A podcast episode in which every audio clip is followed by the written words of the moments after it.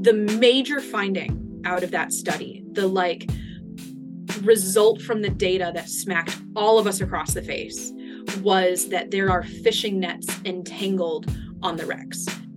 My name is Kirstin Meyer-Kaiser. I am a marine biologist and I work at Woods Hole Oceanographic Institution. My research focuses mostly on seafloor communities, and I specifically focus on invertebrate communities, things like anemones, clams, crabs, anything that does not have a backbone. Welcome to Below the Tide. My name is Liz, and I'm your host. This week, we are sitting down with Kirstin Meyer-Kaiser, and we are doing another intro episode. And this week, we are doing intro to shipwrecks. So, we're going to be chatting about some shipwrecks in New England. If this is your first time listening to Below the Tide, welcome. The goal of Below the Tide is really to make marine science accessible and easy to understand in one podcast. With every episode, you will also find visual resources like pictures, videos, definitions, maps on the Instagram page at Below the Tide Pod, and you can also find these on the Twitter page as well. Make sure you hit follow wherever you listen to your podcasts and make sure that you find us on social media on Instagram and Twitter at Below the Tide Pod. Hit follow there and leave a rating and review on Spotify, Apple Podcasts if you enjoyed the pod. You know the drill. Grab a coffee or whatever you like to drink and have a listen. You say shipwreck, most people's first thought is Titanic it's almost as if it's the only shipwreck in the world. It really bothers me that that's like the one that everybody thinks of. That's true. Um, yeah. The United Nations, oh, what is it? The Environmental Science and Education Associate, like some branch of um, the United Nations, released a report several years ago that was a convention on the protection of underwater cultural heritage that estimated there are 3 million shipwrecks worldwide. And that's not even to mention all of the planes that have gone down and sunk on the seafloor, all of the cars. Um, believe it or not, there's a bunch of sunken cars just south of Oahu. Um, it was a military dumping ground in like the 50s and 60s. There's amphibious vehicles, you know, airplanes that went down in World War II, cargo ships that you know have sunk in storms passenger ships like the steamship portland in new england. We're talking about an entire history encompassing multiple centuries resting on the seafloor. So i think of shipwrecks in a couple of different categories. First category is the super old wooden ones. Um, prior to the 20th century, there was I mean, pretty much every ship had to be wood. There was no other option. Some of them have metallic structures, like, for example, you can have a wooden vessel that's sheathed in copper. And so that was an anti fouling measure. So sometimes you will find relatively intact wooden shipwrecks, but that's just because they're covered in copper. The copper is like holding the wooden parts together. Um, but anything that's wooden tends to degrade pretty quickly there are specialist species in the ocean called shipworms that like bore into wood and create these canals and um yeah so there's a couple of different types of these. There's teredos which occur in shallow water and then there's xylophagids that occur in the deep sea. And even though we call them ship worms they're actually mollusks. Like they're modified clams and um yeah so shipworms will bore into wood and that makes it degrade. There's also you know bacterial activity and all sorts of things. So wood disappears relatively quickly leaving behind all of the hard structures. So you might have the copper clad portion of the hull you might have an old anchor you might have an astrolabe. I've actually seen that on a shipwreck once. What's um, an astrolabe it's a tool that was used it's a metal tool looks like a couple of different rotating discs pinned together it was used to determine time of day location as at sea um, using the sun moon and stars for your time and position keeping perfect Um, yeah, I've seen one of those on a shipwreck before. Um, glass bottles. For example, there's an old rum runner from the Prohibition era right off of Cape Cod that has all of these like hand blown glass bottles mm. on it. Um, so all of the hard artifacts stay behind. So most of the time, if you find an older shipwreck, like something 19th century or before, you don't find the ship at all. You find the contents of the ship, mm-hmm. those hard artifacts. And sometimes there's like ballast rocks. Um, you know, ships used to have rocks that they would pull out of rivers to help weight them down if they were uneven or if they mm-hmm. needed to go into areas with different salinities. Um, and sometimes you'll just find a pile of coal. Like if it was trucking coal around um, oh, somewhere. Yeah.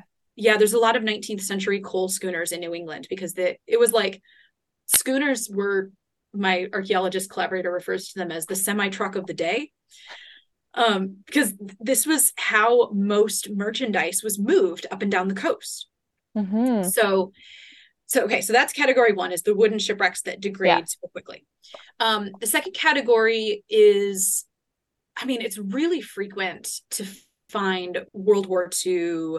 Oh my gosh, U boats, shipwrecks, planes. Like, this is kind of a category unto itself. If you look at a database of, you know, assuming one existed, of all underwater cultural heritage throughout the world. And when it sank, there would be a peak in 1945. um, it, it actually makes me laugh sometimes when I'm, you know, working in Pacific Islands like Palau or Chuuk or something. You know, when did everything sink? 1945. So metal shipwrecks and you know planes and other things have a completely different dynamic than wood because wood disappears so quickly metal does not mm-hmm. it stays intact for much longer and it introduces trace metals to the water around it so you can actually get really distinct unique microbial communities on and around metal shipwrecks because it's oh. leaching iron into the water or something like that um, corrosion obviously happens on metal mm-hmm. shipwrecks, but corrosion is a much slower process than you know wood getting eaten by shipworms. Mm-hmm. Yeah, so metal wrecks have their own set of dynamics, and it's okay. So one thing that's really fascinating to me is that broadly speaking, ships are made of iron, planes are made of aluminum. Mm-hmm. And if you look across the tropical Pacific, where there's all sorts of American and Japanese remnants from World War II, the ships tend to have completely different communities from the airplanes. And um, this is one of the things that's really grabbed my attention recently. And I, I'm trying to prepare a proposal to figure out does the material that they're made from control what can live on each of those different structures? Whoa yeah so there's a lot of subtlety to the to the metal questions um, and then the third category i would say is more modern wrecks um, fishing vessels largely made of either metal or fiberglass um, mm-hmm. you know there's quite a few cases of late 20th century super famous um, vessels that have sunk. For example, the Edmund Fitzgerald um, in the 1970s, that was in freshwater in Lake Superior, but mm-hmm. that was, you know, a ship that sank in a horrible storm. Um, we find all sorts of modern fishing vessels around New England. Honestly, we're a huge fishing hub. And if you take an ROV or a side scan sonar out to Stellwagen Bank, you're definitely going to find some modern fishing vessels that have sunk. Um, it's a lot easier to identify those because they're new enough that they might actually have the name still legible on the side. Oh, yeah. And so easier to study in terms of history because you can figure out, you know, what happened. There might even be newspaper articles about it. Um, you might even be able to contact some survivors or, you know, the captain of the boat that went down. So that's a category unto itself.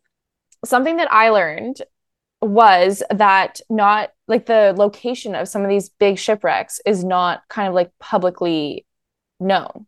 Yes. And I you know, I guess I'm not like into shipwrecks enough that I would have thought like, oh, what if I want to go see it? But is there a reason for that?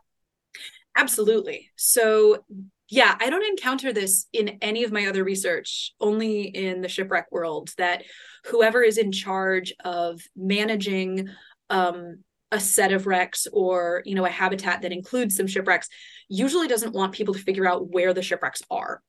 Um, the reason for that is they are afraid of the damage that might be done to that important and irreplaceable cultural and historical resource if people know where it are or know where it is because you know what if scuba divers go down and they you know take away some artifacts that might be really important for identifying the vessel or might properly belong in a museum, something like that.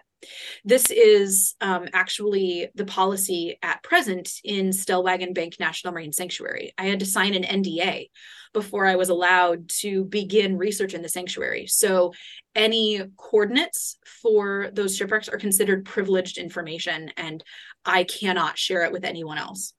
So, yeah, looting by divers um, was a major fear. And a lot of the wrecks in Stellwagen are actually pretty deep. So mm-hmm. we're talking, it would take a very highly trained, specialized diver to even be able to get there and do the dive safely. Um, so honestly, if an artifact did go missing, it wouldn't take you very long to figure out who had taken it because the pool of individuals who could have done it is not that large. Right. Um, and furthermore, being in federal waters in a national marine sanctuary, all of the wrecks in Stellwagen are explicitly protected. Taking artifacts off of them is forbidden. Mm-hmm. So it just provides an extra layer of protection to have the coordinates not even known. Our research actually has shown that this may not be the most effective strategy for um, protecting the shipwrecks in Stellwagen as I'm sure you remember from Ben and Pete's talk at Impact 5. Mm-hmm. Um, okay, so I was the lead on a project in 2019 and 2020 where we went out to some wrecks in Stellwagen with a remotely operated vehicle and we collected video data. I was obviously looking at the biological communities, the sponges, the anemones that were living on the wrecks. But we also had an archaeologist, um, my close collaborator, Calvin Mires, on that project. And so we were bringing together those perspectives to understand how the shipwrecks function in their environment. The major finding out of that study, the like result from the data that smacked all of us across the face, was that there are fishing nets entangled on the wrecks. Um, fishing is obviously a severe threat to our cultural and historical resources here in New England. And it's because the coordinates are not published. So mm. the fishermen, if you know they're going out for the first time, have no idea where a shipwreck might be that their net could get hung up on.